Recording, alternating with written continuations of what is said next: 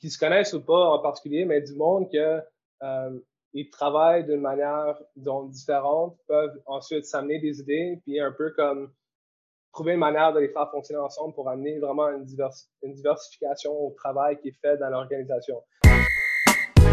Tous les samedis, on plonge dans la science du coaching à travers une conversation avec un expert du monde du sport.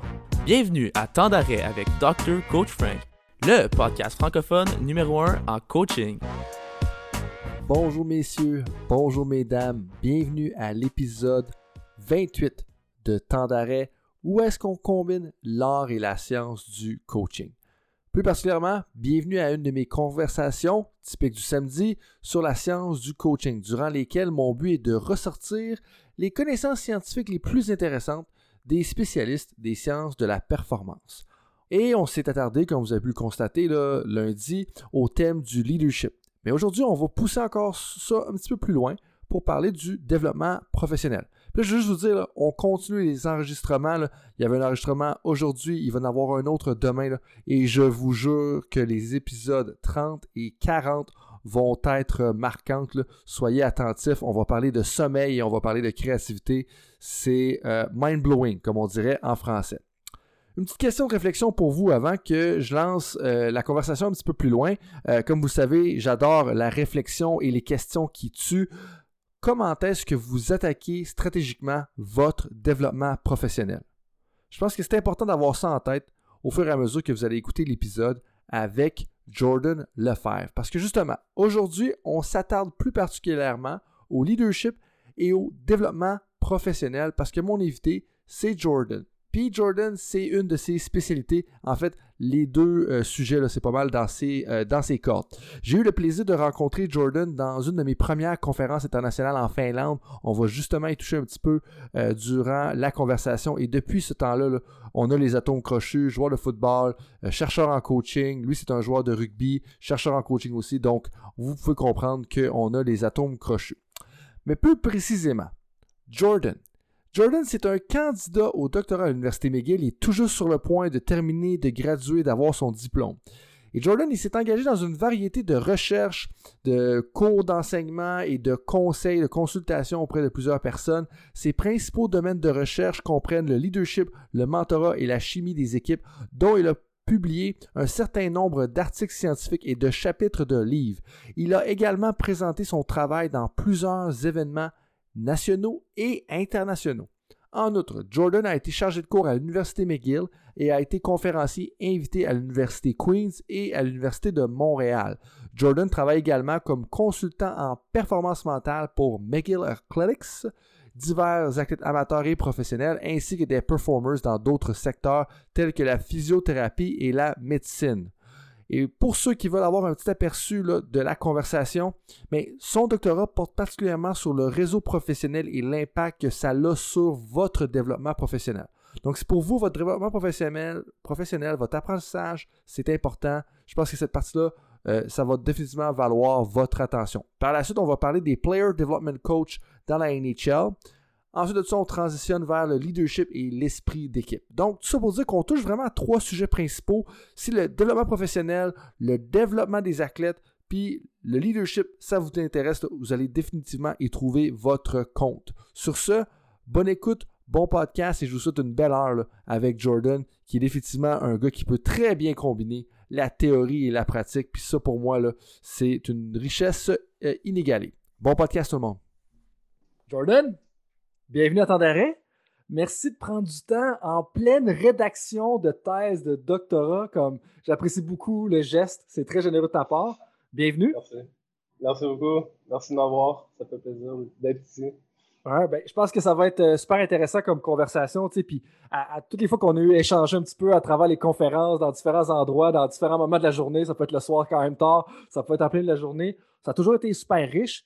Euh, mais la première question que je poserais pour toi, parce que justement, j'en ai parlé, tu sais, comme, tu es en plein milieu de ta rédaction de thèse. Comment, comment ça va, ça? Tu es rendu où un peu dans la rédaction de ta thèse? Là, on, s'apprête à soumettre la version initiale de ma thèse vendredi, si tout se passe bien.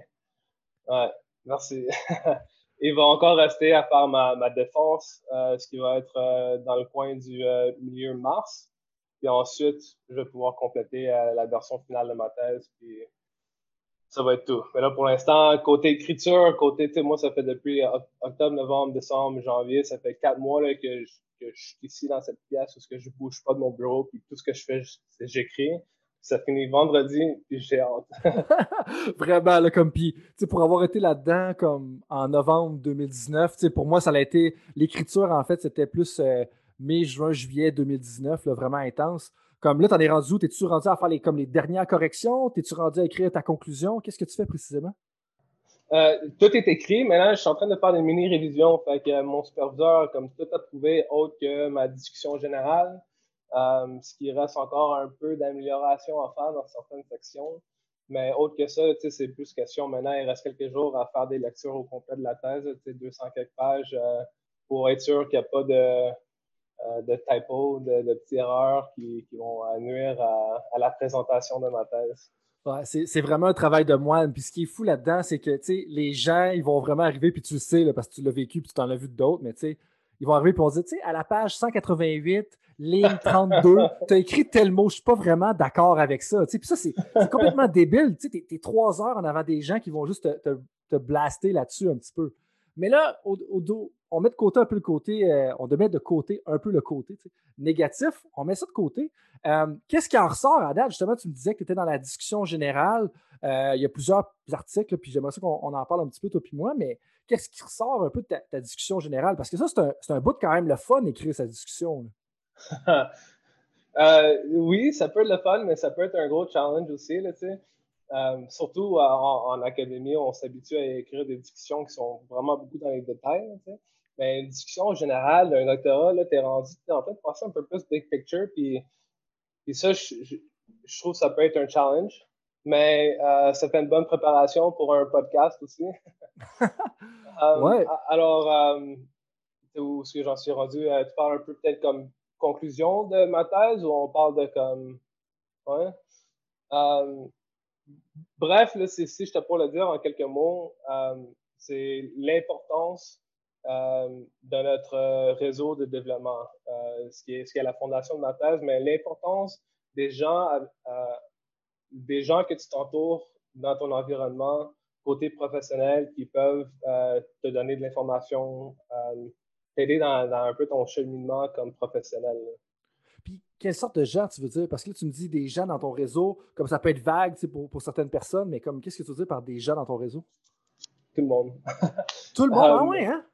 Euh, ouais, ben, ben, je veux dire, on, peut rentrer un peu plus de détails. Je ne sais pas si tu avais des questions préparées un peu plus tard, mais euh, ce qu'on est vraiment ressorti de, mon doctorat, c'est que euh, la plupart des personnes, surtout moi, j'ai regardé au réseau de développement dans différents contextes, mais si on, on prend plus spécifique au coaching, euh, les entraîneurs sportifs au niveau élite, euh, ils voient de la valeur dans presque tout le monde dans leur, dans leur environnement. Comme tout le monde a contribué d'une manière ou d'une autre à leur développement.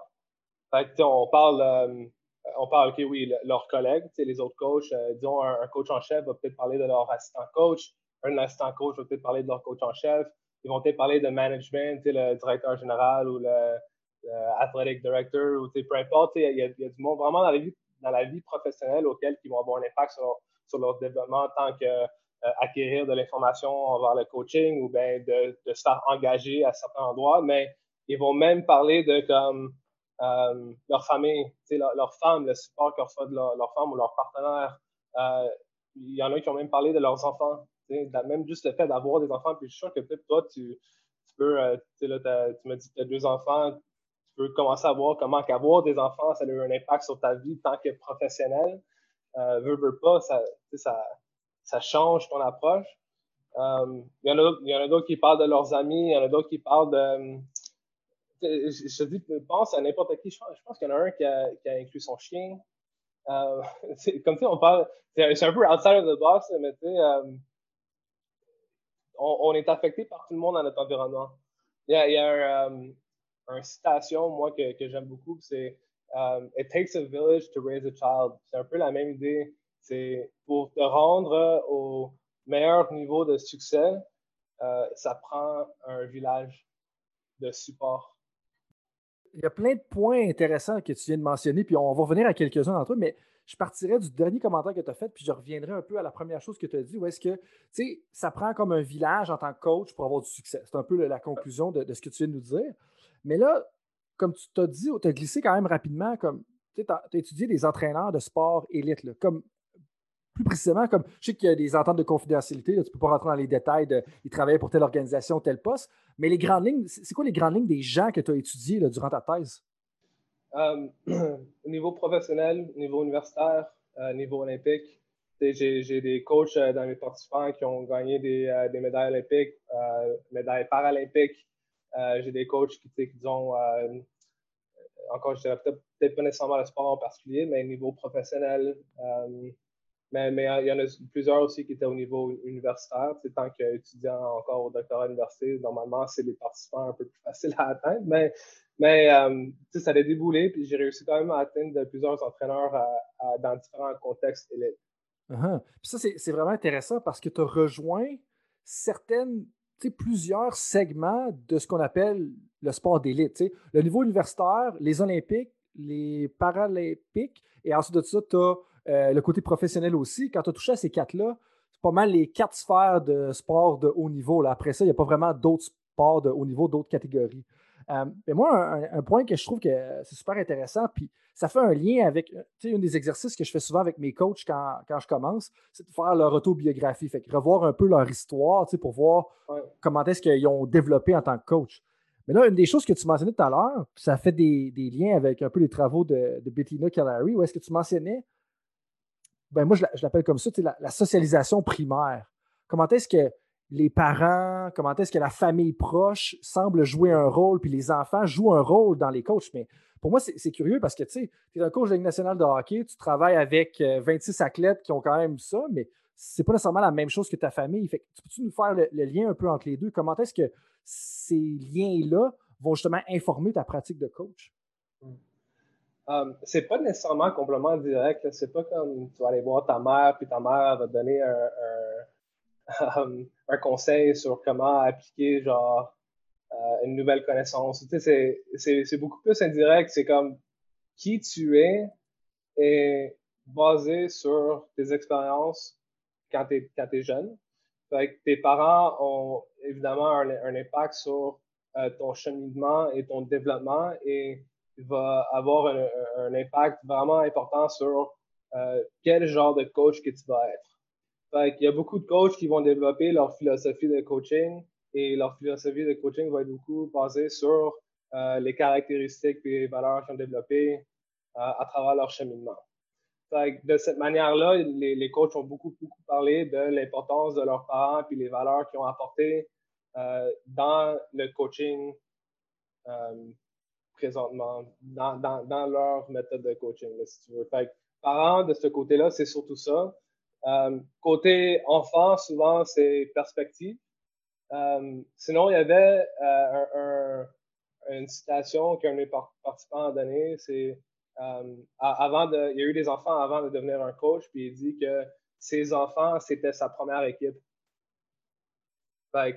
de cette manière-là, il a pu apprendre un peu à diriger une équipe pour la première fois à travers ses enfants. Là, il, a aussi mis en lien que ben, ses athlètes aussi, c'est comme ses enfants. de cette manière-là, il y a eu, un peu une connexion. Euh, puis sinon, si on parle vraiment comme côté plus partenaire, ben, euh, les participants ont parlé beaucoup aussi de comme ben, ils pourraient pas faire ce genre de travail s'il n'y avait pas le support de leurs partenaires. Parce que le coaching, c'est un travail qui est très demandant, euh, beaucoup de voyagement, etc.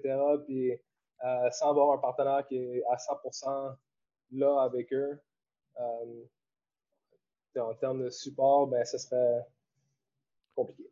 Ça, c'est indéniable. tu sais, je veux dire, euh, je pense que tu l'as vécu dans ta vie. Moi, je l'ai vécu dans la mienne aussi en tant que coach. Comme le nombre d'heures que ça nous demande durant une saison, la quantité de vidéos que tu vas faire, euh, les, heures de déplacement sur la route aussi, comme c'est incroyable dans la vie, puis comment ça peut avoir un impact sur la famille ou sur ta, propre vie personnelle pour ça. Euh, puis ça, ça fait un lien, dans le fond, avec un, article pour, les gens qui ne le savent pas nécessairement. Comme, je pense qu'il y a un article qui est en publication ou quelque part là-dedans. Donc, euh, Lefebvre, Bloom et, Duncan que tu m'as envoyé dans, dans, les derniers jours. Je l'ai lu justement ce matin. Puis, un peu en lien avec ce que tu mentionnais, moi, Puis là, je vais, mal te, citer, mais bon, je suis avec l'auteur du papier, fait que tu me corrigeras si ça le vient. Mais à un moment donné, il y a une mention comme de quoi que dans la littérature sur les réseaux de développement, donc comment est-ce que notre environnement a une influence sur notre progression à nous, il y a une mention comme de quoi que si on, augmente la grosseur de notre réseau, ça, a un lien direct avec notre succès. Puis là, peut-être que je simplifie les choses, mais est-ce que tu pourrais un peu décomposer tout ça? Puis qu'est-ce que ça veut dire? Puis est-ce que c'est est -ce vraiment ça la conclusion? Euh, c'est une bonne question. Euh, ce qui est vraiment unique de l'approche euh, du réseau de développement, c'est un peu la fondation de théorie là-dedans. Je vais répondre à ta question, mais un peu indirecte. le fait que tu considères le réseau au complet et pas les individuels dans l'impact du développement de quelqu'un, comme si là, on parle de comme un mentor. Le mentorat, c'est super important. le, monde reconnaît ça comme une relation qui, a, vraiment un, impact important sur le développement de quelqu'un. Mais quand tu regardes juste la relation d'une personne, tu vois pas genre the big picture. le réseau de développement, ce que ça fait, ça prend en considération tout le monde qui a un impact. ça fait en, sorte que tu as une meilleure compréhension euh, au niveau, à un plus haut niveau de euh, comment que quelqu'un développe à l'aide de influence sociale. ce que ça fait, c'est on peut commencer à regarder euh, des concepts comme la grosseur du network ou la diversité du network ou euh, il y a un concept qui s'appelle reachability, ce qui est un peu l'idée de ben c'est qui qui est dans ton network puis eux autres ils ont accès à quelle information? Est-ce que c'est du monde qui euh, qui sont considérés des experts parce qu'eux autres ont accès à d'autres experts qui ont de l'information privilégiée. Euh, c'est des trucs un peu qu'on peut pas vraiment retrouver dans la recherche qu'on fait avec le mentorat. C'est ce qui fait que euh, cette théorie-là est, vraiment intéressante. Là, pour revenir spécifiquement à ton idée de grosseur de network,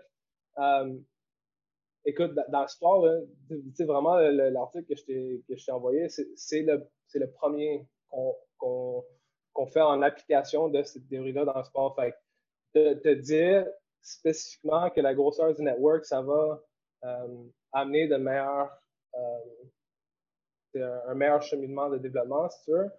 Euh, je suis pas à l'aise d'aller à ce point-là, mais je peux dire que dans la recherche qui a été faite à l'extérieur du sport, il, y a un lien. quand ils comparent les networks de personnes avec des plus gros networks comparé à du monde qui ont des plus petits networks. Normalement, le monde avec des plus gros networks ont eu des meilleurs euh, developmental outcomes, si tu veux. Euh.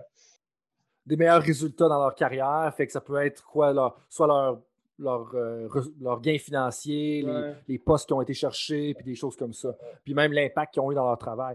Mais là, justement, avant de revenir au concept que tu as pitché un petit peu tout à l'heure, puis pitché, c'est vraiment pas péjorativement, c'est juste parce qu'il y a tellement de choses qui rentrent mm-hmm. là-dedans. Tu parlais de la grosseur, de la diversité, puis du reachability.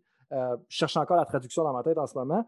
Mais avant d'aller là-dedans, tu, là, tu m'as dit que bon, la recherche que tu as faite, c'est la première qui a été faite dans le sport là-dedans. D'un, bravo, comme c'est toujours le fun de pouvoir dire qu'on a fait quelque chose comme ça. Tu sais, c'est groundbreaking, c'est avant-gardiste, comme bravo. Mais là, si tu avais à t'avancer, tu, me dis que, OK, dans les autres sphères, dans les autres domaines, on, semblait dire que la grosseur du réseau avait un impact sur ton succès.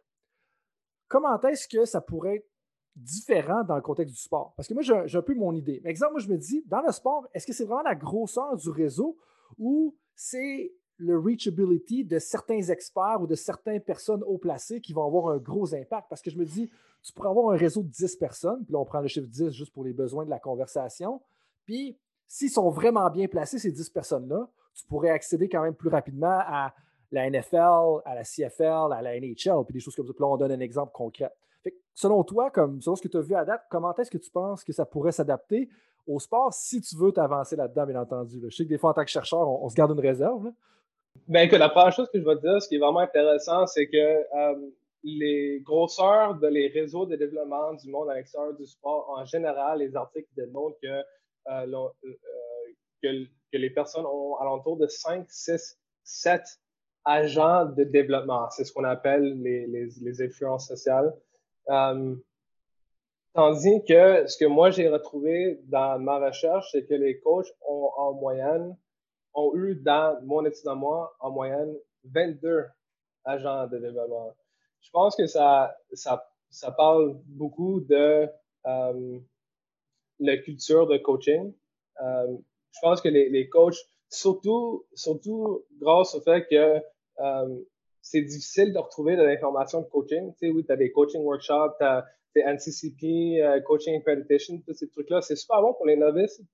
Mais tu es rendu à un point que quand tu veux vraiment euh, atteindre des plus hauts niveaux, ben là, faut, faut que tu trouves de l'information à quelque part. Fait que les coachs élites, là, là encore, là, moi, je, te, je te donne une, une population euh, de coaching élite qui ont eu du succès. Tu sais, je te compare pas, tu sais, je parle pas de coachs qui n'ont pas eu de succès. Je, ne sais pas, j'ai pas fait de, comparaison, fait que je peux pas vraiment parler à ce point-là, mais les coachs qui ont eu du succès ont eu en moyenne 22 agents de développement. Fait que ça démontre vraiment qu'eux autres, euh, il y a une valeur dans l'information qu'ils peuvent aller chercher aux autres. Fait que, euh, en termes de, grosseur, euh, ça peut ça peut aussi démontrer que peut-être que ces coachs-là se sont rendus où ils sont là parce qu'ils recherchent de l'information dans les autres, fait qu'ils ont une réalisation que tout le monde dans leur, environnement a eu une contribution.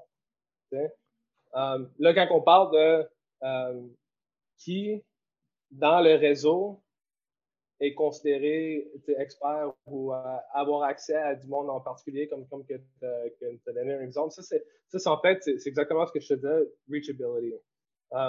Côté de traduction, tu penses vraiment à comme. Um, Rejoignement, ou d'atteindre quelqu'un, ou atteignabilité. Atteignabilité, probablement, le mot.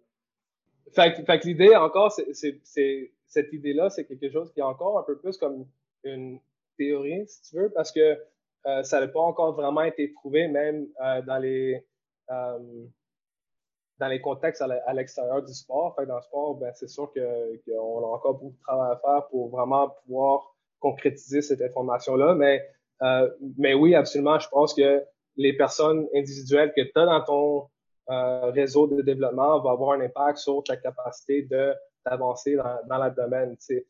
Le, le, le, monde de coaching, c'est un monde de, de connexion et euh, tu ne serais jamais considéré pour un poste sans avoir eu quelqu'un euh, qui a donné ton nom. Là, fait que ça, ça, prend vraiment euh, les connexions, mais, mais ce que ça démontre aussi, c'est l'importance encore de ton réseau de développement, puis de d'avoir un main actif dans le développement de ton réseau, de, de savoir ça, puis de savoir que, OK, bon, ben, euh, quand je vois une conférence de coaching, c'est important de, de, parler aux autres. T'sais, pas nécessairement mettre un chapeau networking, que ça soit super genre euh, euh constructed. Là, Ouais, puis je te donne ma carte d'affaires, puis là, je te sers la main, puis comme, écris-moi un courriel si jamais t'en as besoin. Puis ça, moi, personnellement, c'est pas, pas ça me pue au nez, mais moi, j'ai décidé récemment, puis on en parle un peu nous parce que tu as dit conférence de coaching, puis c'est là justement qu'on s'est rencontrés pour la première fois, toi puis moi. Puis je pense que les moments où est-ce qu'on a le plus de fun, puis que où est-ce que le réseau grossit, puis que c'est authentique, ben c'est quand on, prend une bière, puis là, il y a une game de hockey à TV, puis là, on en parle, puis tout ça, puis c'est pas genre, puis en bout de ligne, j'ai pas besoin de ta carte d'affaires. Si je veux t'écrire un courriel, je vais trouver le site de l'Université McGill à quelque part, puis je vais finir par être capable de t'écrire un courriel. je pense que ça, ça devient vraiment plus intéressant. Mais là, un point important que tu as mentionné, puis je sais que vous utilisez un peu moins le, modèle de développement que, nous, on, utilise, mais quand on regarde les stades de développement de l'entraîneur dans, la dernière version du modèle que, notre lab utilise, bien, nous, on parle de super compétent puis innovateur. Bien, comme je pense que ce que tu dis, c'est un peu ça. tantôt, quand tu mentionnais les entraîneurs novices, les entraîneurs compétents, les certifications, les workshops, super bon pour eux. Mais quand on devient super compétent, on veut être innovateur, c'est là que de. Puis je pense que tu dis d'avoir la main active pour le réseau de développement mais c'est là que je pense qu'il faut être intentionnel en tant que coach, puis se dire comme, OK, mon réseau de développement, c'est quoi sa grosseur, c'est quoi sa diversité, c'est qui les gens que je peux atteindre avec mon réseau, puis de ne pas juste laisser ça au fruit du hasard non plus, dans le sens qu'il faut être intentionnel. Puis ça, ça fait un lien aussi avec la pratique délibérée, puis la réflexion délibérée, où est-ce qu'il faut réfléchir délibérément à notre profession. Mais là, je te renvoie la balle un petit peu, après mon mini monologue qu'est-ce que tu aurais à suggérer justement au niveau de la grosseur, au niveau de la diversité, puis au niveau de l'atteignabilité? Bon, l'atteignabilité, on l'a mentionné un petit peu, comme tu veux quand même aller chercher des gens qui, ont peut-être, sont peut-être au placé, mais qu'est-ce que l'entraîneur pourrait faire, selon toi, ou devrait faire, selon toi, pour la grosseur, puis peut-être la diversité justement dans, dans le monde du sport? Mais, et que je veux vraiment rentrer dans, la, diversité de leur réseau de développement parce que pour moi, c'est quelque chose. Je pense que c'est l'aspect des réseaux de développement qui m'intéresse le plus. Euh, l'idée à la fondation, c'est que euh, tes connexions et tes agents de développement, euh, c'est une source d'information. Et à la base, c'est ça. mais là, quand que ton réseau de développement c'est du monde qui font toute partie du même réseau de développement. Ce qu'il dit, c'est que l'information qui est partagée, à un moment donné, ça devient redondant. Ce que tu peux apprendre d'une personne, qui apprend de quelqu'un d'autre, puis tu apprends de cette personne-là, ben, au bout de la ligne, tout le monde s'apprend un peu la même chose. L'idée, c'est qu'avec euh, la diversité d'un réseau de développement, c'est que tu peux aller commencer à chercher des, euh, de l'information qui est euh, pas redondant, de l'information nouvelle. C'est là que ça un peu rentre dans l'idée de l'innovation. Ben, euh, l'innovation, ça peut être euh, toi qui crée, ça peut être aussi toi qui apprends du monde qui font quelque chose de différent que tu peux ensuite appliquer. C'est en fait exactement ce que moi j'ai fait avec les réseaux de développement. Ça existait déjà dans d'autres domaines, puis moi j'ai pris puis je l'ai mis dans le sport. Quelque chose qui a fait de l'innovation dans le sport, mais que tant que tel, c'est pas une théorie qui est innovée. Un peu dans la même idée, les coachs peuvent faire ça. Là, je, je te demanderais, tant que coach, ben, euh, à quel point que tu as des connexions du monde dans ton réseau de développement qui viennent de d'autres sports? Ou d'autres aspects de coaching où que la culture est différente puis ils font des trucs différents. Euh, c'est pas de dire que euh, comme faut que tu fasses exactement pareil à quelqu'un d'autre, mais même si, tu trouves one or two diamonds in the rough de, de, pièces d'information, ça peut avoir un impact quand même assez gros sur ton coaching en termes de euh, trouver d'autres connaissances. Euh, mais, mais à la base, la meilleure manière que j'aime vraiment décrire la différence entre un réseau diversifié et un réseau qui n'est pas diversifié, si on pense à, notre réseau social, c'est nos amis, disons. Puis tu penses à, à quelqu'un, disons, toi puis tes amis, tu choisis quatre amis. Puis disons que tes quatre amis, c'est tous des coachs ou que tes quatre amis, c'est tous des euh, rechercheurs de coaching. Euh, ça va t'amener de l'information intéressante envers, disons, euh, ta domaine, ta profession. Mais compare, compare une version de toi ensuite qui a quatre, quatre amis qui sont euh, un docteur, un dentiste, un avocat, puis genre un, un, accountant, quelqu'un qui va faire tes taxes, whatever. tes quatre amis qui sont plus diversifiés dans différents groupes, en fait, ça va avoir un meilleur impact long terme à à ta vie que quatre amis qui sont dans le même domaine que toi. C'est un peu ça l'idée de diversifier. La prochaine fois que tu tombes malade, ben, tu as un ami à, que tu peux aller te demander des conseils. Donc, que tu t'es arrêté par la police parce que tu es sorti euh, dehors après 8 heures. Euh, tu as un avocat qui va pouvoir t'aider euh, dans, ce sens-là. C'est, la même idée avec le coaching. Mais comment que tu peux voir euh, ton réseau de développement puis trouver un peu de diversification pour ensuite trouver de l'information innovante. c'est là que ça fait un lien intéressant avec une, une section de l'article justement que tu m'as partagé où est-ce que tu fais un lien, je trouve que c'était un lien qui était super judicieux, où est-ce que tu fais un lien avec les différents types de savoir. Mm. En anglais, on dit interpersonal knowledge, professional knowledge, puis intrapersonal knowledge. Mais donc, un entraîneur qui va avoir un réseau diversifié devrait avoir des gens qui sont peut-être plus connaissants dans son savoir professionnel. Fait qu'on parle du savoir sportif, savoir interpersonnel, on parle leadership, préparation mentale, enseignement, administration du sport. Puis intrapersonnel, dans l'apprentissage, peut-être la réflexion délibérée, peut-être plus la gestion des émotions personnelles. Fait que ça, pour moi, je pense que c'est un lien judicieux, puis c'est déjà une piste de réflexion pour n'importe quel entraîneur de dire OK, est-ce que j'ai des gens Parce que si tu es un coach de hockey, tu es un coach de football ou un coach de basket, puis les gens à qui tu parles au quotidien, c'est que des coachs de basket, c'est que des coachs de football ou c'est que des coachs de hockey, bien, c'est bien bon pour pouvoir gérer ton power play, mais après ça, gérer la planification de ta saison, gérer la culture de l'équipe, ben, il y a peut-être des choses à apprendre. Des gens, si c'est un coach de hockey, ben, il y a peut-être des choses à apprendre de quelqu'un qui en gère, qui, au lieu de gérer 26 athlètes, en gère 90 et vice-versa, parce que gérer un vestiaire de football versus gérer une équipe de hockey, pas la même chose. Il y a des, pros puis des pros et cons à chacun des contextes, mais je pense que ça, c'est un bel exemple de, diversité. Puis, je ne sais pas si tu as touché à tout ça, mais aussi une mention que tu fais dans l'article, c'est la, comment est-ce que les coachs devraient diversifier leur réseau, leur cercle social et leur cercle professionnel? Je pense que professionnel, c'est ce qu'on vient de parler. Qu'est-ce que tu veux dire par cercle social? Ou peut-être que j'ai mal compris aussi. Là. Ouais, dans ce cas-là, tu as, peut-être mal compris. OK, ben vas-y, mais j'ai pas de problème, c'est pour ça que je pose la question. Ouais, non, ben en, fait, je euh, je pense pas dans l'article que j'ai nécessairement mentionné l'importance de euh, améliorer ton réseau social. Euh. Je pense que ton réseau social est, est important. les participants ont parlé beaucoup de l'idée de, ben, comme, OK, ben, le monde avec qui que tes, tes, amis ou ben, ton cercle social, même dans ton, ton, environnement professionnel, va avoir un impact sur ta, euh, ton expérience de vie au jour le jour. Tu sais. Euh, mais autre que ça, côté diversification du cercle social, euh, c'est pas quelque chose nécessairement que j'ai que j'ai mentionné, je pense, dans, dans, l'article, à, moins que qu'on se manque quelque part. Ouais, ben c'est pas grave. Ben, regarde, c'est comme. Gardons le point sur le, cercle professionnel, puis un peu la diversité qu'on a mentionné, puis le reste, ben, on pourra apporter des clarifications si jamais, puis on, on, en jasera, mais il faudrait sortir l'article puis aller voir le détail, puis je pense pas que c'est nécessaire pour les besoins de la cause. Mais là, je t'amènerai ailleurs. Parce que là, en ce moment, ou euh, euh, en ce moment, ou dans les dernières semaines même, bon, ben, les embauches dans la NFL, c'est quand même un moment important. Puis, tu as mentionné tout à l'heure, on, on, parlait de reachability, donc atteignabilité, comment est-ce que c'est important pour avoir une job. Mais c'est pas justement, puis j'aimerais savoir ton avis parce que moi, personnellement, je trouve que c'est un certain problème.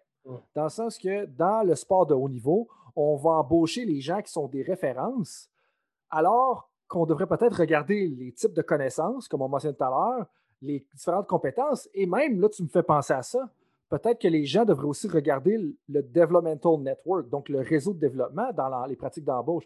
je serais curieux de savoir un peu comme ton commentaire ou qu'est-ce que tu penses à ce moment des, des pratiques d'embauche, justement, dans, dans le sport professionnel, moi, la NFL, c'est très actuel, mais des fois, je veux dire, les embauches des entraîneurs, c'est quand même quelque chose de.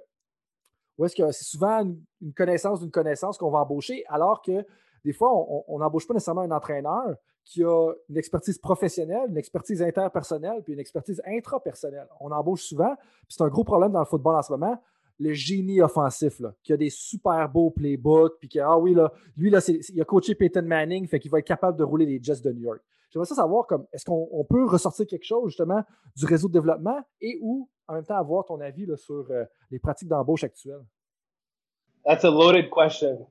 Um, c'est euh, ça serait, ça serait une belle vie là, de, de, dire que um, qu'on peut voir un futur où il n'y a pas ces problèmes-là là, envers euh, euh, comment que quelqu'un est ou n'est pas embauché. Puis, j'aimerais dire que je pense que ça change euh, je m'y connais pas autant euh, dans, le football, mais, je me connais un peu plus dans le hockey. Je, je sais que, que, dans le hockey, euh, puis, genre, en fait, j'en parle dans, dans, une de mes, mes, autres publications sur les, euh, les Player Development Coaches dans les nationales, euh, que souvent, le monde qui soit engagé, c'est du monde qui, oui, ont des connaissances dans l'organisation, mais aussi qui ont des, des expériences dans le passé avec l'organisation. Fait euh, si tu regardes, disons, le coaching staff ou bien même le staff un peu plus grand comme les skills coaches ou, ou des trucs de même, euh, tu vas voir que souvent ces personnes-là, en fait, ont joué comme athlètes dans le passé, dans l'organisation. Fait pour quelqu'un qui n'a pas nécessairement été un athlète professionnel, ben, comment tu fais pour percer dans un monde où ce que tu dois avoir soit joué pour l'équipe, soit avoir des connaissances avec du monde qui sont dans l'équipe, ou les deux, ça devient compliqué. C'est là que j'aimerais te dire que je pense que ça change un peu à certains niveaux, mais encore, je pense j'ai vu même dans les derniers quelques mois comme ah, tel gars a pris sa retraite et maintenant embauché comme skills coach. ça, ça arrive quand même assez vite. Euh, je suis d'accord avec toi qu'il y a un problème là, puis de dire euh, ben, c'est quoi la solution, puis c'est quoi l'application du réseau de développement envers ce problème. Ben, si je peux t'aider un petit peu là-dessus, moi, je le vois de la perspective du front office où est-ce qu'il faut être conscient du réseau de développement. Dans le sens que, puis dis-moi si je me trompe aussi, tu sais, tout à l'heure, tu mentionnais le lien entre comment est-ce que si on n'a pas un réseau diversifié, on est des gens qui viennent un peu tous de la même profession, du même milieu, qui sont tous des coachs. Tu sais, quand tu as pris l'exemple par rapport à moi, si mes cinq meilleurs jobs dans la vie, ben, c'est tous des coachs et des chercheurs en coaching, ben, la diversité des idées, elle ne sera pas super riche, puis ça, ça va faire que ça ne sera peut-être pas tant co-créatif, innovateur comme environnement. Mais tu sais, si on est dans le front office, puis on est GM, Puis là, ça peut être dans le CFL, ça peut être au niveau du basketball aussi, c'est la même chose. Puis qu'on a juste des anciens joueurs de la CFL où on a juste des anciens, on, répète un peu les mêmes idées, puis c'est ce que tu mentionnais tout à l'heure. Puis je ne dis pas que tu as dit que d'embaucher tous les mêmes gens, ça répétait les mêmes idées, mais c'est là que moi, je vois l'application du réseau de développement dans les pratiques d'embauche, où est-ce que si on a des gens qui viennent de plusieurs milieux différents, ça risque d'être des conversations plus riches autour de la table quand vient le temps de repêcher notre, notre attaquant ou notre gardien de but. Sais. Mm-hmm. je, vois exactement ce que tu t'en vas. En fait, j'ai écouté ton podcast euh, en, préparation pour moi avec euh, Pierre, Pierre Tourelle, ton, ton superviseur. Je me suis dit que ça serait super intéressant celui-là comme podcast. Euh, puis je, pense que vous avez un peu touché à cette, idée-là un peu en fait. puis, puis je serais complètement d'accord. J'ai comme jamais vraiment regardé, regardé j'ai jamais regardé ça, moi, euh, du perspective du front office, puis de la valeur que ça l'amènerait à, à ton organisation d'embaucher du monde diversifié, qui se connaissent ou pas en particulier, mais du monde que euh, ils travaillent d'une manière dont différente, peuvent ensuite s'amener des idées, puis un peu comme trouver une manière de les faire fonctionner ensemble pour amener vraiment une, une diversification au travail qui est fait dans l'organisation. C'est un peu là que tu t'en vas avec tout ça, c'est ça? Ben oui, c'est un, peu ça. Tu sais, puis pourquoi je pense de ça aussi, puis pour être bien transparent avec toi, c'est qu'en ce moment, on est en train d'écrire un chapitre de livre sur le soccer brésilien. Tu sais, puis le soccer brésilien, là, tu sais, s'il y en a qui pensent qu'en Amérique du Nord, les pratiques de congédiement des coachs, c'est intense, là, comme en général, les chances de survie d'un entraîneur dans le soccer brésilien, selon ce qu'on a retrouvé comme données, c'est 25% il y a seulement 25% des entraîneurs qui commencent la saison dans la ligue, la plus haute ligue de soccer au Brésil, qui terminent la saison. Et si je ne me trompe pas, je pense que la moyenne, donc, mettons, la saison est 40 matchs. En moyenne, les entraîneurs ne sont plus avec leur équipe après 16 matchs. Comme, c'est complètement débile, tu sais. Puis ça, ben, c'est un problème de congédiement. Je ne veux pas tellement aller dans l'aspect de congédiement de ton bord, mais où est-ce que l'organisation, si elle avait un, un peu plus diversifié, on avait un réseau, peut-être que ça fonctionnerait mieux et on ne serait pas là. Fait je prends ça un peu de ces deux perspectives-là. Tu j'ai des collègues qui sont dans, le football à un certain niveau, j'ai des, collègues au soccer brésilien. Fait moi, je pense à ça, je me dis, en tant que gestionnaire, on, a quand même mise là-dessus un peu. Ah, écoute, je suis complètement d'accord avec toi. Je pense que la, diversification dans la vie en général, c'est bon. Et en termes de front office, je pense que ce serait une stratégie qui serait super intéressante je ne sais pas s'il y a des exemples qui ont été faits. Ça serait de la recherche, ça serait super intéressant comme, comme papier, là, comme article ou de quand même, de comparer peut-être des équipes qui ont des cultures où ils vont peut-être rechercher du monde juste qui ont joué dans l'équipe versus du monde qui vont chercher de la diversification puis voir un peu la différence entre les deux. Mais autre que ça, c'est une idée qui est, qui est super intéressante. Ben, ce sera à explorer dans ta, dans ta prochaine, dans ton post dans ton post euh, revenons à ton article de 2019 que tu as mentionné sur les Player Development Coaches dans la NHL. Euh, bon, une chose que tu mentionnes, puis comme tu as sûrement pu comprendre, j'aime ça lire certains extraits des, articles des personnes qui, viennent faire un tour. Euh, tu nous mentionnes que l'objectif de l'étude était d'explorer les perceptions, les expériences et les responsabilités des Player Development Coaches, donc les, les, les entraîneurs responsables du développement des joueurs actuels et anciens dans la Ligue nationale de hockey, donc des player development coach de la NHL. Fait que tu as fait des entretiens, donc des entrevues avec huit player development coach qui avaient une certaine expérience dans la NHL. Puis là, qu'est-ce qui est ressorti un peu de tout ça, de ces entrevues-là avec ces, ces huit, euh, coachs-là? Euh, pour, pour, moi, en, fait, au moins en lien avec la recherche que moi je fais, c'est euh, ce qu'on est, ressorti, c'est que des player development coach sont engagés pour être des mentors aux athlètes. Euh, de longue manière, je regarderais ça, ah, ben c'est, juste un autre agent de développement pour un peu connecter les, deux papiers ensemble, mais euh, les athlètes, dans le passé, ont tout le temps été... Ce qu'ils ont décrit, c'est que avant l'existence de ce rôle-là, les athlètes ont été laissés un peu à comme à leurs affaires, comme bonne chance. On, on euh, on est venu te chercher, t'es rendu, es rendu dans, notre organisation, et bonne chance. You know, may, may the you know, survival of the fittest, tu veux. Mais à travers les années, là, les, euh, les organisations ont, réalisé que, ben, que les, les, les athlètes qu'on va chercher, euh, c'est rendu des assets.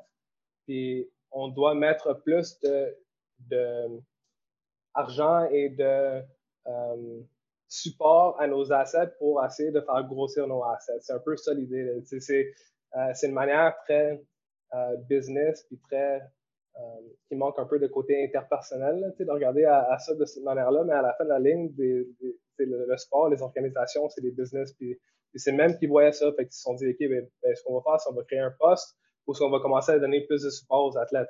On va commencer, disons, quelqu'un, le moment qu'un athlète se fait euh, choisir, tu sais, euh, au repêchage, euh, le moment qu'ils se font choisir, là, tout d'un coup, tu as des, des player development coaches qui commencent à les suivre, puis qui commencent à, les, à leur donner du mentoring. Mm-hmm. Euh, puis ça, c'est au niveau personnel, puis au niveau professionnel. Fait euh, ils vont les aider à trouver un appartement. Le, quand ils déménagent dans, disons, le club école ou whatever, ils vont les aider. OK, tu manges pas assez bien, on va trouver un nutritionniste. Ou bien, voici des, euh, de l'information qui va pouvoir t'aider avec, avec la manière que tu manges. ça, ça peut être autant aussi OK, bon, voici, genre là, tu es sur la troisième ligne, disons, là, je parle du hockey, là c'est un third line center, puis euh, tu essaies de scorer comme un first line center.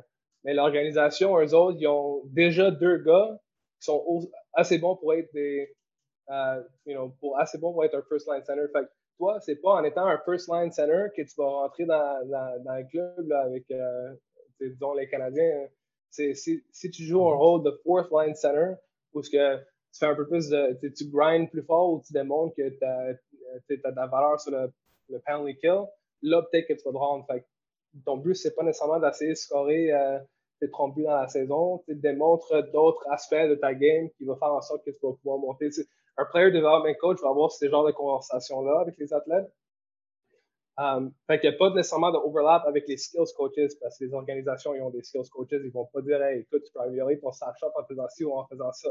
C'est vraiment plus au niveau de mentorat que les player development coaches aident les athlètes. Uh-huh, c'est vraiment plus général que les gens pourraient penser à la base. Puis, tu sais, comme euh, quasiment euh, une espèce d'orientation de carrière pour un joueur professionnel. Puis, est-ce que vous avez exploré euh, comment est-ce que ces gens-là peuvent être des bons mentors, justement, pour ça? Parce que, tu sais, ça fait partie, je pense, de quand même une grande partie du travail que toi et Dr. Gordon Bloom vous avez fait, justement, à l'Université McGill, ou est-ce que vous faites de l'excellent travail là-dessus? Tu sais, comment est-ce que le mentorat, c'est important? Mais comment est-ce que ces player development coach-là peuvent être des bons mentors? Ou y a-t-il peut-être des pratiques exemplaires ou des choses que tu recommandes par rapport à ça? Euh, écoute, cette question-là est dure à répondre. Ça aurait été un peu plus comme notre deuxième étude de ce qu'on allait parler à des athlètes qui ont eu des expériences avec les player development coaches, puis qui allaient un peu donner de l'information sur ben, qu'est-ce qu'ils aiment, qu'est-ce qu'ils n'aiment pas, qu'est-ce qu'ils veulent, etc. Euh, c'est un projet que j'en ai parlé, ça, c'est euh, cet article-là, c'est avec le groupe de euh, de rechercheurs à, l'Université Queens et non avec mon superviseur ici à, Gordon. Fait que j'ai à côté Luke Martin. Euh, on, a eu des, discussions préliminaires de OK, bon, ben, qu'est-ce qu'on va faire comme deuxième étude? Où, est-ce qu'on peut continuer à un peu grossir ces connaissances-là? Puis c'est, c'est un peu plus aligné avec la question que tu m'as demandé. Malheureusement, j'ai pas encore de réponse.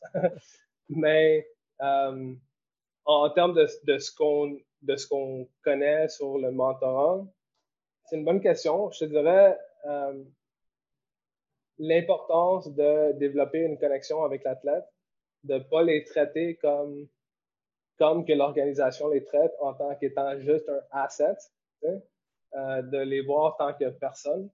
Parce que à la fondation du mentorat, c'est l'importance de euh, trust. En français, c'est la confiance. La, confiance. sans ça, euh, tu n'auras jamais l'oreille d'un athlète. Puis l'importance de la confiance, je veux dire, juste pour que les athlètes soient ouverts, puis qu'ils aient confiance que tu travailles pour le bien de celui-ci. Puis moi, une autre affaire, puis là, je ne sais pas pourquoi ça donne comme ça aujourd'hui, mais je suis plus dans la perspective d'embauche pour différentes raisons. Mais moi, ça me dit aussi que si on est dans la gestion d'une équipe professionnelle, ben, quand on embauche un player development coach, on devrait regarder au profil des gens puis s'assurer que ils sont capables d'accompagner l'athlète dans plus que juste le côté hockey.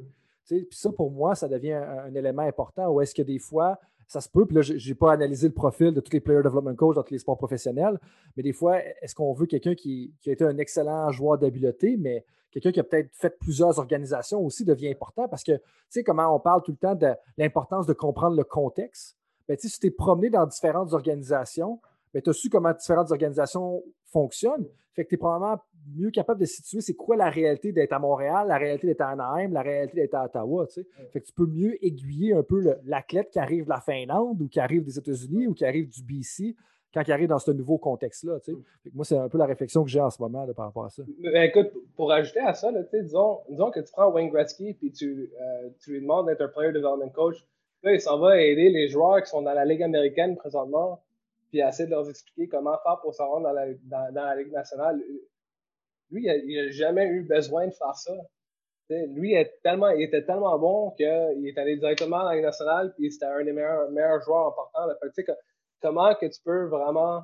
C'est, c'est pas de dire qu'il ne serait pas capable de faire la job, mais, mais je, suis d'accord dans le sens que là, si tu prends pas juste un, un, un player development coach qui a joué dans plusieurs organisations, organisations, mais aussi peut-être un player development coach qui a aussi qui a joué dans la Ligue nationale, qui s'est fait descendre dans la, Ligue américaine, qui a remonté dans la Ligue nationale, tu sais, qui a eu beaucoup d'expérience en, sachant c'est quoi, monter, descendre, monter, descendre, euh, etc. Je pense que c'est quelque chose qui a beaucoup de valeur. Puis, euh, ils en ont parlé un peu dans mes entrevues avec les, les, player development coaches. Il y, en, a eu plusieurs, en fait, qui n'ont jamais joué dans la Ligue nationale, puis qui peuvent démontrer, ben regarde, moi, je me suis pas rendu à cause de telle chose, telle chose ou telle chose, puis maintenant, je sais. Là, je suis là pour t'aider à ne pas faire les mêmes erreurs que moi, j'ai faites. Fait ça devient complexe. puis, puis, moi, ça me fait penser à deux choses. Un concept qui est en coaching, puis un concept de ressources humaines. Le premier, en coaching, on, on a la notion, puis là, je me rappelle plus c'est quelle étude, en quelle année, mais je me rappelle avoir lu ça, où est-ce que les meilleurs entraîneurs c'était souvent des above average euh, players. Dans le sens que ce n'étaient pas les meilleurs joueurs au monde, mais ils étaient comme bons, mais juste un petit peu plus bons que la moyenne. Première affaire. Mais deuxième affaire, je pense que c'est un, TED Talk de Amy Cuddy qui est basé sur la, science, où est-ce qu'il parle de l'importance d'avoir un, profil de scrapper un petit peu. Sais, un gars qui n'a peut-être pas eu le, cheminement linéaire vers l'excellence, puis que là, il a atteint ça, mais quelqu'un qui, ah, ben, il a peut-être fait une job ici, il a fait une job là, il a fait une autre job là, puis des fois, à cause qu'il y a des diversités d'expérience au niveau professionnel. Fait que jouer dans la Ligue américaine, jouer dans la Ligue nationale, peut-être fait un peu de power play dans la Ligue américaine, peut-être un peu de piqué dans la Ligue nationale, mais ça fait de lui un meilleur player development coach pour différentes raisons parce qu'il a été un scrapper dans le sens qu'il a fait plein d'expériences diversifiées. Tu sais. Fait que je pense que pour ça, ça, parce que moi, ça, me parle un peu par rapport à l'exemple que tu donnais là. Tu sais. je, moi, je vais rajouter deux trucs. Là, on, on, pense encore de Wayne Gretzky qui a, joué un peu, qui a coaché un peu dans la nationale, puis ça n'a pas duré longtemps. Puis puis il y a beaucoup de monde qui en parlait. Puis, je pense que euh, les hypothèses, c'est un peu au niveau pédagogique de euh, quand tu as été vraiment bon, mais juste, juste un peu meilleur que la moyenne, euh, tu as un niveau pédagogique un peu plus compréhensif, si tu veux, comme Wayne Gretzky était bon au point où c'est dur de faire comprendre à un athlète comment être ou jouer de la manière que lui jouait. Tandis que quelqu'un qui a été un peu plus à la moyenne, ils peuvent plus atteindre côté pédagogique euh, différents athlètes à différents niveaux. Fait que je pense que ça, ça, l'amène à un peu la, la compréhension, ben, euh, l'expertise des, entraîneurs. Mais euh, mon autre point que je voulais amener, côté scrapper, côté expérience diversifiée, c'est au, au, football, les coachs en chef, normalement, ils jouent quelle position? Il y a beaucoup, ça va être des corps arrière, souvent, tu sais, qui ont. Ben, tu sais. Ça serait quoi le numéro 2 Si d'autres positions. ben, moi, j'en ai deux en tête. Le numéro 2, je dirais probablement des linebackers. Ah ouais, ok. Ben, comme peut-être comme defensive coach. Ouais, vas-y. Euh, moi, je pensais à O-line. Ah, ok, ouais. Parce qu'il y a beaucoup de corps arrière, il y a beaucoup d'O-line, puis c'est. Ah, je pense que la, euh, la, la compréhension que tu vas avoir pour jouer ces deux positions-là, c'est quand même assez complexe, qui amène une diversification on s'entend qu'un receveur de passe puis un demi de coin, je veux dire, no offense à ceux qui sont receveurs de passe puis un demi de coin qui nous écoutent, c'est, nous autres, on disait tout le temps, c'est une job qui est très difficile à être receveur de passe, mais demi de coin, mais c'est simple. Oh. Simple, on s'entend, là, dans les football, c'est quand même un sport complexe à la base, mais où est-ce que toi, couvrir cette personne-là, mais couvrir Terrell Owens, couvrir Randy Moss, puis couvrir Calvin Johnson, ça demande quand même des habiletés athlétiques phénoménales. Donc, euh, on, se met à ne pas s'y méprendre. On a beaucoup de respect pour cette position-là. Mais je comprends un, peu ce que tu veux dire. Ou est-ce qu'il y a plus une compréhension globale du jeu que juste une compréhension très simple de son rôle à soi? Euh, ceci étant dit, je vais t'amener un petit peu ailleurs parce que, honnêtement, comme on, s'est rencontrés il y, a, un certain temps dans un, dans un bar en, en, Finlande, en Floride, en Finlande, pas tout à fait la même réalité, où est-ce qu'on s'est rendu compte qu'on était deux Québécois qui font de la recherche en coaching, puis ça, on n'avait pas pensé, on ne savait même pas que tu étais à cette conférence-là et tout ça. Euh, mais à travers justement les, les 5-6 dernières années, j'admire vraiment ton parcours parce que j'ai pu être témoin de ta, ta productivité dans les cinq dernières années, vraiment à, bout de bras, là, parce qu'on n'interagit pas nécessairement sur une base régulière. Mais comme tu enseignes des cours universitaires, tu as participé à l'organisation d'événements comme EXCEPS à, Montréal, tu as fait de la recherche en coaching, tu es quasiment à 15 articles scientifiques, si j'ai bien compris. Tu as quand même euh, plusieurs articles scientifiques de publier avec, avec une, des participants quand même de haut niveau. Quand on parle de la Ligue nationale de hockey, c'est quand même un bon niveau de hockey.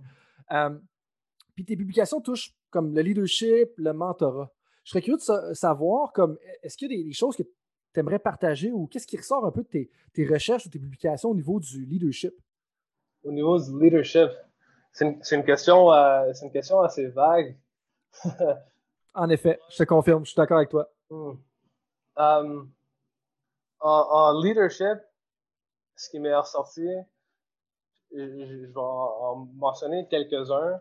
Um, l'importance aussi comprendre le followership, que le leadership et le followership, c'est euh, des relations euh, réciproques. Puis pour comprendre l'un, tu dois comprendre l'autre. Malheureusement, dans, dans la recherche présentement, c'est juste dans les deux, trois dernières années qu'on commence à vraiment voir la valeur dans, dans, cette, dans ce fait. On n'a pas beaucoup de connaissances là-dedans. je te dirais aussi, la, la compréhension ou la réalisation que euh, dans une équipe, que ce soit une équipe sportive ou une équipe dans une compagnie ou peu importe, que ce soit une équipe qui s'est fait mise ensemble pour faire un projet à l'université, whatever, n'importe quelle équipe, euh, t'as pas nécessairement juste un, leader. Euh, hmm. c'est, disons, disons, là, si je parle vraiment plus au niveau de recherche pour l'instant, beaucoup de recherches qui pèsent sur le leadership, c'est sur le coach en chef. Mais là, si, tu demandes, disons, surtout une équipe de football qui est tellement gros, tu demandes à un receveur, c'est quel coach dans l'équipe que tu as le plus de contact avec? C'est-tu le coach en chef ou c'est-tu le coach de receveur ou c'est-tu le offensive coordinator?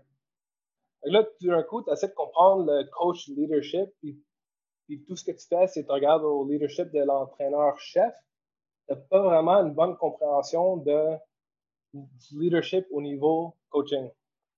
Ça fait du sens. Fait pour moi, un gros truc c'est, qui est sorti un peu du travail que j'ai fait dans les dernières quelques années, c'est vraiment l'importance de, de, de, comprendre les différents postes de leadership puis euh, de savoir que c'est le leadership tant que tel, c'est un groupe.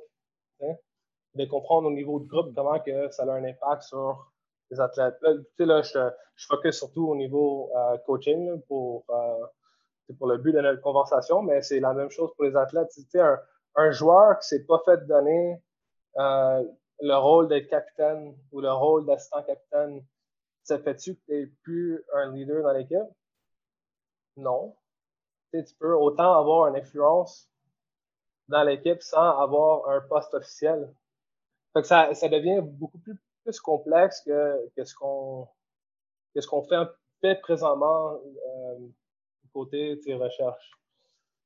Puis c'est vraiment intéressant ce que tu mentionnes parce que c'est comme s'il fallait arrêter de juste focuser sur le leadership, ou pas arrêter, mais aller plus loin que juste focuser sur le leadership individuel, le leadership de Jordan, le leadership de, de Pierre, le leadership de Martine. Comme il faut aller un peu plus loin que juste le leadership individuel. Puis ce que j'entends, un peu de ce que tu me disais avec l'exemple de football, qui peut se représenter dans plusieurs sports, à mon avis, parce qu'il y a toujours un peu des subdivisions de position avec des entraîneurs de position. C'est que tu as l'entraîneur-chef qui est le leader, mais les followers, si on fait un lien avec ton premier commentaire, c'est peut-être les, les capitaines puis les assistants entraîneurs, les followers directs, les premiers followers. Mais après ça, eux, les capitaines puis les assistants entraîneurs, ben, sont les leaders, sont followers de l'entraîneur-chef, mais sont aussi leaders des athlètes qui, là, eux, sont des followers, mais que eux, à l'intérieur, sont peut-être des leaders de d'autres athlètes quand on a une équipe de 90 athlètes ou une équipe de 26 athlètes si on est plus dans, le hockey. Puis le dernier point que tu mentionnes, c'est aussi l'importance de gérer autant les leaders formels que informels. C'est un, un peu ça que tu mentionnes. Puis ça, ça fait un lien avec les travaux qui ont sorti de, de Friend, je pense que c'est Friendzone. Puis je, je, mélange tout le temps, c'est ça en Australie. Puis il y, en a il y a un batch de recherche en Australie. En Belgique aussi. En Australie aussi, oui. Ils travaillent ensemble maintenant. C'est euh, Cliff Mallet puis son groupe. C'est tout à fait. Bref, euh, le gars qui a créé un peu les, les théories qui, euh, qui supportent ces, ces faits-là, son nom c'est Alex Haslam. Il fait beaucoup de, de social identity approach to leadership. Il est, il, est, en Australie, à la même école que Cliff Mallet. Puis Cliff Mallet, il, il travaille avec Catherine Franson ensemble. Ouais. Tout à fait. dans ce lien-là, c'est eux qui ont publié, publicisé l'idée ou euh, popularisé l'idée que c'est un leadership qui est partagé. C'est pas juste le leadership de la personne qui est en tête. Puis ça fait un lien même avec un, épisode du podcast qu'on a publié dans, le passé pour la, saison 1 plus spécifiquement. Euh, mais on n'a jamais été autant en détail. Puis je pense qu'il y aurait peut-être besoin d'aller encore plus loin parce que les recherches commencent un peu comme tu viens de mentionner, puis ça, ça va aller encore plus loin. Et là, j'aimerais t'amener ton attention sur le lien, tu, tu me parlais de leadership euh, avec une de nos collègues que, j'ai rencontré d'ailleurs, avec qui on a toujours bien du plaisir les fois qu'on a un événement, Léa Dome, qui est euh, domiciliée justement en Angleterre. Euh, vous avez écrit un chapitre sur le team building. Donc, je ne sais pas c'est quoi la traduction exacte, mais la cohésion d'équipe. On va, on va le dire comme ça. Je pense que la chimie d'équipe, les gens nous, comprennent. En, fait, en fait, je te dirais, j'aime pas, j'aime pas cette traduction-là parce que la, ah, la cohésion d'équipe, c'est team cohesion. Puis team cohesion, c'est pas nécessairement team building. Peut-être que tu vas faire du team building pour ensuite atteindre de la cohésion de l'équipe, mais c'est pas les deux la même chose. Fait comment tu le traduirais, toi, dans ton, côté? Ben, écoute, euh, moi, tout le travail que je fais, en anglais.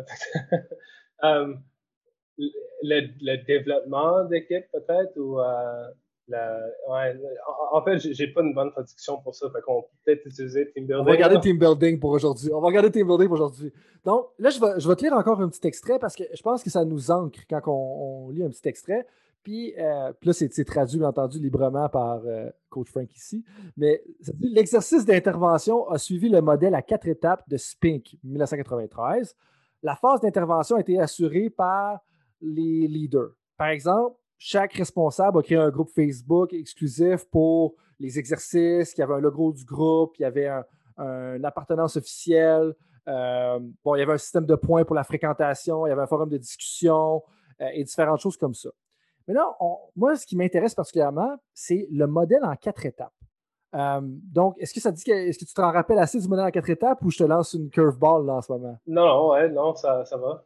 Est-ce que tu peux me walk me through un peu le, modèle en quatre étapes? Parce que c'est quoi les grandes lignes un peu du modèle en, quatre étapes? on, parle vraiment euh, plus côté euh, conceptuel. Tu sais, euh, en, fait, le, modèle de quatre étapes, ça, ça, démontre un peu une méthode tant que spécialiste de team building de rentrer dans une équipe et comment tu peux faire pour aider une équipe à créer du team building. Vraiment, si on parle du même modèle de, de un, disons que euh, c'est une méthode indirecte. Okay? Fait que tu as les méthodes directes et les méthodes indirectes. Fait qu'un spécialiste d'une méthode directe peut rentrer et faire l'intervention, team building euh, toi-même.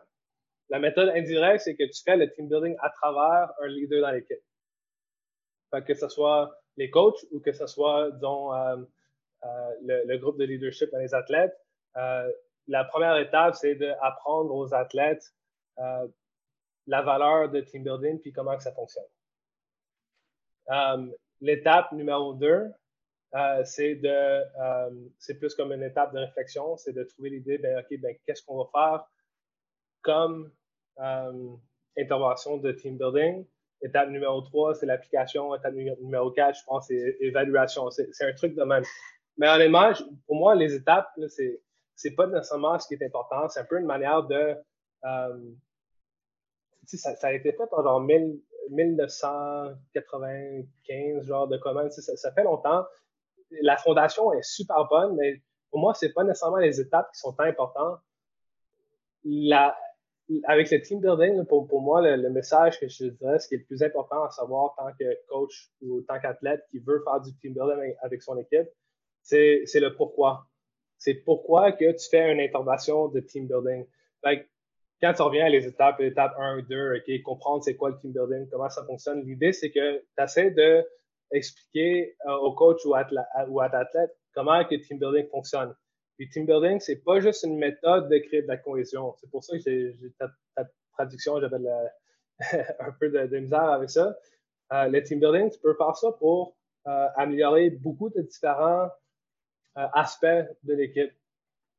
Ça peut être la communication, ça peut être l'identité de l'équipe, ça peut être une méthode de clarification pour les rôles individuels des athlètes dans l'équipe, ça peut être une méthode pour créer des normes collectives, ça peut être une méthode pour améliorer la coopération, apprendre à des, joueurs qui sont un peu plus euh, donc, un peu plus de misère avec ça, à apprendre à, faire des sacrifices pour l'équipe. Euh, ça peut être une méthode de créer des, objectifs long terme pour l'équipe. Tu, sais, tu peux faire beaucoup, beaucoup avec le team building. Fait l'idée, c'est ben, pourquoi que tu fais une activité de team building? l'idée, c'est faut essayer d'identifier, ben, c'est quoi quelque chose qu'on veut améliorer dans l'équipe? Est-ce que c'est la cohésion ou bien est-ce que c'est la communication? Euh, est-ce que c'est les, je veux essayer d'implémenter des, des, normes collectives qui présentement, je trouve, qui est comme le, le, monde est, en tout cas, je rentrerai pas trop là-dedans, mais euh, l'idée, c'est tu veux identifier c'est quoi que tu peux changer dans l'équipe et ensuite tu peux créer une activité qui est alignée pour qui est alignée pour améliorer euh, l'aspect de l'équipe que tu essaies de changer soit la communication, la confiance ou peu importe ce que tu essaies d'améliorer. Puis ça, c'est vraiment intéressant. Puis merci pour la précision. Puis c'est justement pour ça que tu es là. C'est pour amener justement des, clarités d'un à moi de, mieux comprendre, mais, mais juste les gens à, bien comprendre. Puis ce que j'entends encore une fois, puis moi, ça fait un lien avec un commentaire que tu as fait tout à l'heure au niveau du réseau de développement des entraîneurs, où est-ce qu'il faut être intentionnel. Mm. Puis c'est ce que tu mentionnes. La première question, c'est pas tant les étapes. Là. Frank, un peu ce que tu m'as dit, Frank, c'est correct les étapes, le concept intéressant, c'est super solide, c'est un peu arriéré dans le sens que c'est vieux, mais ce qui est surtout important, c'est le pourquoi, la justification. Mais pour moi, c'est ce que ça me dit, c'est que soit en tant que formateur de coach, en tant que coach, si on est pour faire une activité team building, la première question, on devrait faire comme temps d'arrêt pour ne pas faire un mauvais jeu de mots ici. Mais, on, on prend un temps d'arrêt, puis on se pose une question, puis on réfléchit pourquoi je la fais, puis avoir, parce que, tu sais, je te donne un exemple, le helium stick, que les gens peuvent aller voir sur YouTube. Il y a 450 millions d'exemples sur YouTube du helium stick. Ben, c'est super intéressant, puis ça marche tout le temps dans cet exercice-là.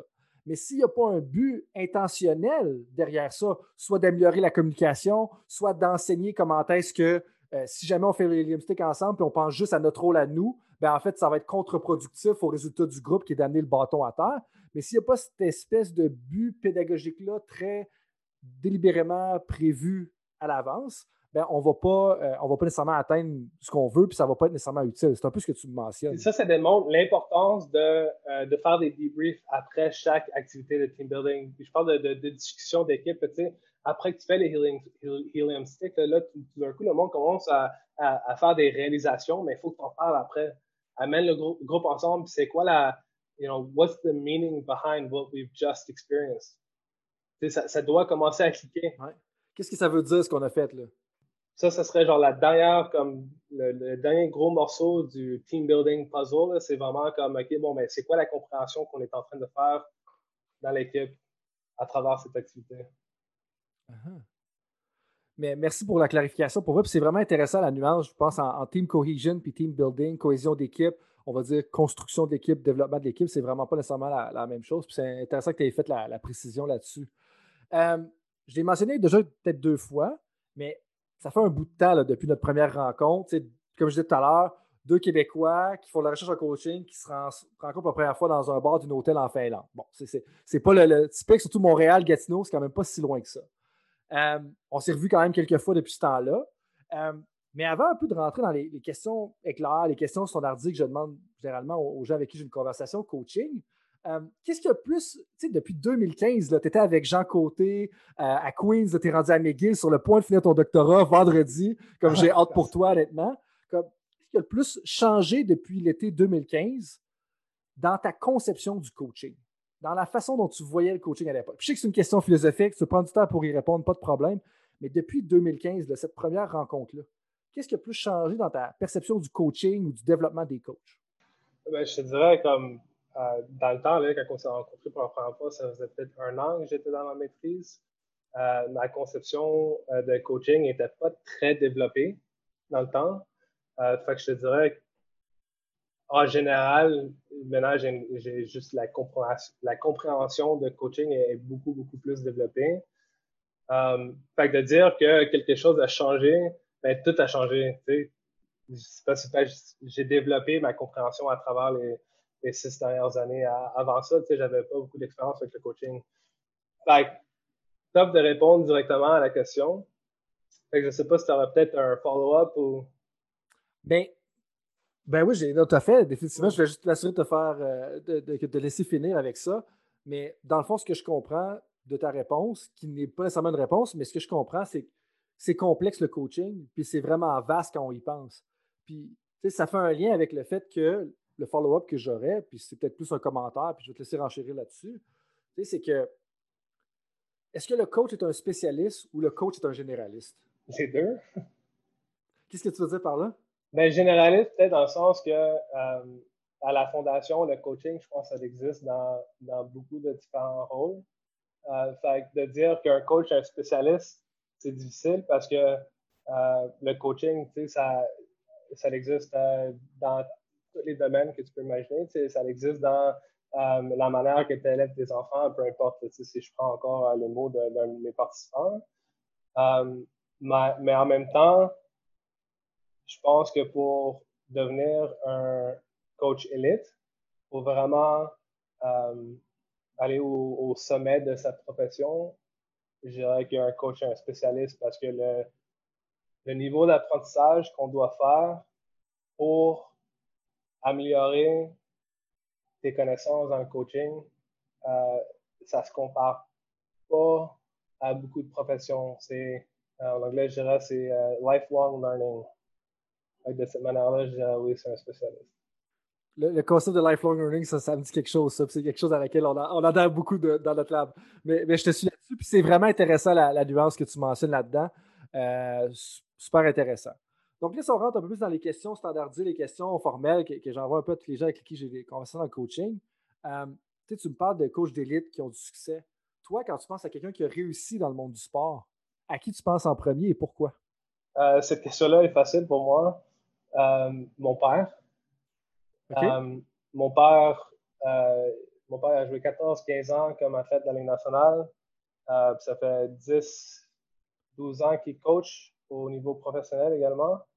Fait autant que je peux mentionner des, du monde comme j'ai regardé le, documentaire de Michael Jordan, puis il est fascinant, mais, mais ce qui vraiment sépare mon père de d'autres athlètes qui sont plus reconnus, c'est I had a front row seat. J'ai, j'ai été là, j'ai grandi là-dedans, je, l'ai vu tout le, le temps et l'effort qu'il a mis pour avoir le succès qu'il a eu, puis ça me motive dans chaque seconde de chaque moment de ma vie à essayer d'avoir un succès similaire c'est vraiment beau à entendre. Puis pour les gens qui ne savent pas, ben, ton père, c'est Sylvain Lefebvre. Euh, et puis, ça me fait un autre lien avec l'importance du grit. Je pense que c'est un peu à ça que tu faisais la connotation. Puis une des choses qu'il mentionne aussi souvent, c'est que dans les, études d'Angela Duckworth, c'est qui les gens dans la, vie, ben, dans la société qui ont le plus de grit? Ben, tu as les athlètes de haut niveau, tu as les militaires, mais tu as aussi les PhD souvent que c'est des gens qui ont beaucoup de grit. Fait que je pense que si ça n'avait pas été de ce grit-là qui a été peut-être transmis par ton père, euh, je ne sais pas si tu serais à une semaine d'avoir complété la rédaction de ta thèse de doctorat. On, va encore en parler quand ça va se réaliser. Euh, quel livre est-ce que tu as lu dans les six derniers mois puis que tu recommanderais le plus en ce moment? Écoute, euh, côté lecture, là, je te dirais dans les six derniers mois, presque toute la lecture que je fais présentement, c'est des articles et non des livres. Euh, mais si j'étais pour un peu plus grossir le, temps, euh, j'en aurais quelques-uns à nommer. Um, Eleven Rings, Phil Jackson, super intéressant, spécifique au coaching. N'importe quel livre de Ryan Holiday, pour moi, un, gros, c'est The Obstacles the Way, surtout dans un temps comme pendant la COVID, d'essayer de vraiment trouver la valeur et les apprentissages qu'on peut retrouver dans les moments difficiles comme ce qu'on vit présentement, pour moi, je pense que c'est euh, quelque chose qui est très pertinent. Euh, côté performance mentale, pour moi, euh, Mind Gym. puis un dernier que, que je donnerais, je sais qu'on a juste demandé un, mais legacy de, James Kerr. Je, pense qu'il a, été là sur ton truc de, de time-out. Super intéressant. Fait que je pense que pour les gens qui cherchent des pistes de lecture, tu en as donné quelques-unes, puis il y en a quelques-uns que j'ai lu là-dedans, puis je vais juste soutenir tes recommandations, super intéressant. Euh, puis moi, des gens qui over-deliver, j'ai aucun problème avec ça. Puis je m'attendais à ça en t'invitant aussi. Euh, quelle, est, ta citation préférée? Ben, ma, euh, ma citation scientifique préférée, c'est Higgins and Cram 2001. mais, mais ça, c'est une joke. là. C'était la fondation du réseau de développement. C'est la ah. reconceptualisation de mentorat. Mais, mais comme citation, euh, tu sais, je t'ai donné uh, It Takes a Village to Raise a Child tantôt. Mais sinon, je dirais, c'est une citation de, de Carole Dweck. Je l'ai sur mon profil Twitter parce que moi, j'aime beaucoup, beaucoup. C'est Love challenges, be intrigued by mistakes, enjoy effort, and keep on learning. Je pense que ces quatre trucs-là, c'est des, trucs qui sont super pertinents. D'un pour le coaching, mais aussi pour moi, pour euh, le développement que moi j'ai cheminé, ça me, ça me, parle beaucoup. Mhm, définitivement. Puis je pense que si tu fais ces quatre choses-là, tu vas te rapprocher du succès, peu importe dans ton domaine. Là. Ça, je pense que c'est. Euh, les travaux de Carol Dweck, ça a tellement un impact multidisciplinaire dans, plusieurs disciplines. Euh, si tu peux retourner en arrière et donner un conseil aux jeunes chercheurs en toi, même peut-être plus loin que 2015, à 20, 22 ans, comme qu'est-ce que tu te dirais? Ça serait quoi si tu pouvais te donner un conseil? D'avoir plus de confiance en moi. Euh, je pense que c'est quelque chose qui touche beaucoup de gens, surtout dans mon travail comme euh, consultant en performance mentale. je pense que tous les, tous les joueurs élites avec qui je travaille, ils, ont, ils ont du travail à mettre dans leur confiance. Hein. Mais pour moi, en particulier, je pense que c'est quelque chose qui m'a limité dans beaucoup d'aspects de ma vie, surtout dans le sport, quand moi j'étais athlète pour le dire en anglais, I, I think I would have avoided a lot, a lot of uh, obstacles or heartache had I had more confidence in myself. Mais c'est vraiment bon, bravo à toi de pouvoir le, dire un peu sur la place publique comme ça. Puis, tu as joué quel sport particulièrement quand tu étais plus jeune? J'imagine le hockey, ça devait être un. Ah, ben, J'en ai joué beaucoup. J'ai okay. ton podcast avec Jean Côté aussi, mais la spécialisation, c'était pas. Ça, c'est pas moi. Là. Moi, moi j'étais un simple. J'ai joué un peu. Euh, nomme le sport, puis je l'ai essayé au moins. Mais euh, où ce que moi j'ai euh, le eu le plus de succès, en fait, c'est dans le football puis dans le rugby. Le rugby en particulier, j'ai joué à au niveau universitaire. Euh, j'ai arrêté dû à des blessures avant de commencer ma maîtrise. OK. C'est ce qui arrive généralement dans les sports de contact comme le, rugby puis le football. quand tu commences à avoir une carrière longue, à un moment il y en a des gens qui finissent par jamais avoir de blessures mais jusqu'à un certain point, euh, ça devient difficile de ne pas en avoir. Euh, tout à fait. Puis ça, ça me rappelle justement notre connexion. On avait parlé d'un peu de le fait que tu avais joué au rugby la première fois qu'on s'était rencontrés. Euh, sur une note un peu plus positive, qu'est-ce qui te rend le, plus fier de ta carrière en ce moment? Comme là, une fois tu as fini le doctorat, ça va probablement être ton, doctorat, c'est peut-être déjà ça, mais qu'est-ce qui te rend le plus fier de ta carrière ou de tes contributions jusqu'à maintenant? je vais t'en donner deux. Le, premier, c'est d'avoir été un chargé de cours, un, lecturer euh, à, McGill euh, pour plusieurs raisons. Mon, je dirais mon développement depuis l'école secondaire a, déboulé euh, positivement de manière que, étant jeune, j'aurais jamais cru que j'aurais pu me rendre où ce que je suis présentement. il y a certains profs au secondaire que je pense qu'il y aurait des crises cardiaques si ça fait comme où ce que je me suis rendu. Euh, fait tout ça pour dire que moi, en sortant de l'école secondaire, j'ai même pas regardé ou considéré une application à une école comme McGill. Et de dire que je me suis rendu au point de donner des cours à des élèves qui étaient qui sont à un meilleur niveau que moi j'étais à leur niveau. Je sais pas si ça fait du sens, mais comme pour moi, c'est ça démontre le travail que j'ai mis dans les dernières euh, dix ans, puis ça, ça me rend fier de moi-même. Ben, good job, man, pour, pour ce parcours-là, parce que it's not how you start, it's how you finish. Ça, c'est la première chose. Ça, c'est pour moi, c'est très vrai, puis autant dans le sport que dans la vie en général. Puis ça fait un lien avec deux concepts qu'on a mentionnés. Le lien avec le concept de grit, ou est-ce que c'est pas nécessairement comment tu pars, mais si tu as du grit à travers ta vie, tu finis par te rendre à un certain point. Et l'autre que j'ai oublié, qu'on a parlé tout à l'heure, euh, des fois, c'est pas nécessairement les meilleurs étudiants qui vont faire les meilleurs professeurs. C'est les, on disait les coachs, les meilleurs coachs, les above average coaches. Peut-être que c'est les above average or average or even below average students. C'est peut-être euh, c'est peut-être ça qui font les meilleurs enseignants d'ailleurs. Puis euh, on a un autre gros nom, on ne le nommera pas pour ne pas le, publier quelque chose qui ne veut peut-être pas qu'on publie, mais un des gros noms de la recherche en coaching. Euh, c'était pas un excellent étudiant au baccalauréat non plus, puis ça, euh, ça, n'empêche pas de, faire des grandes choses quand même. fait on arrive un peu plus à la fin. Est-ce qu'il y a d'autres, est-ce qu'il y a des sujets ou quelque chose qu'on n'a pas eu le temps de couvrir que tu aimerais partager avec les coachs ou les professionnels qui nous écoutent? C'est une bonne question.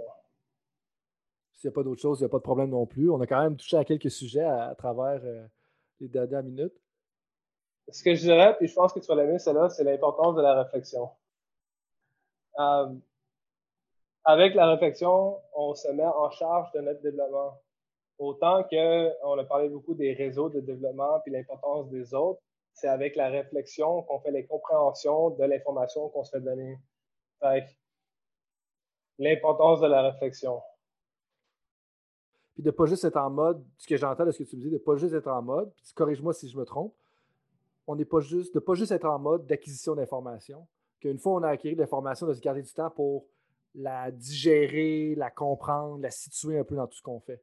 Puis c'est un peu ça que tu veux dire. Ouais, ben, c'est super bien euh, résumé.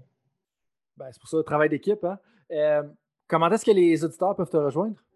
Euh, écoute, ben, j'ai Twitter, Instagram, LinkedIn, tout ça. Là. Sinon, j'ai une adresse courriel.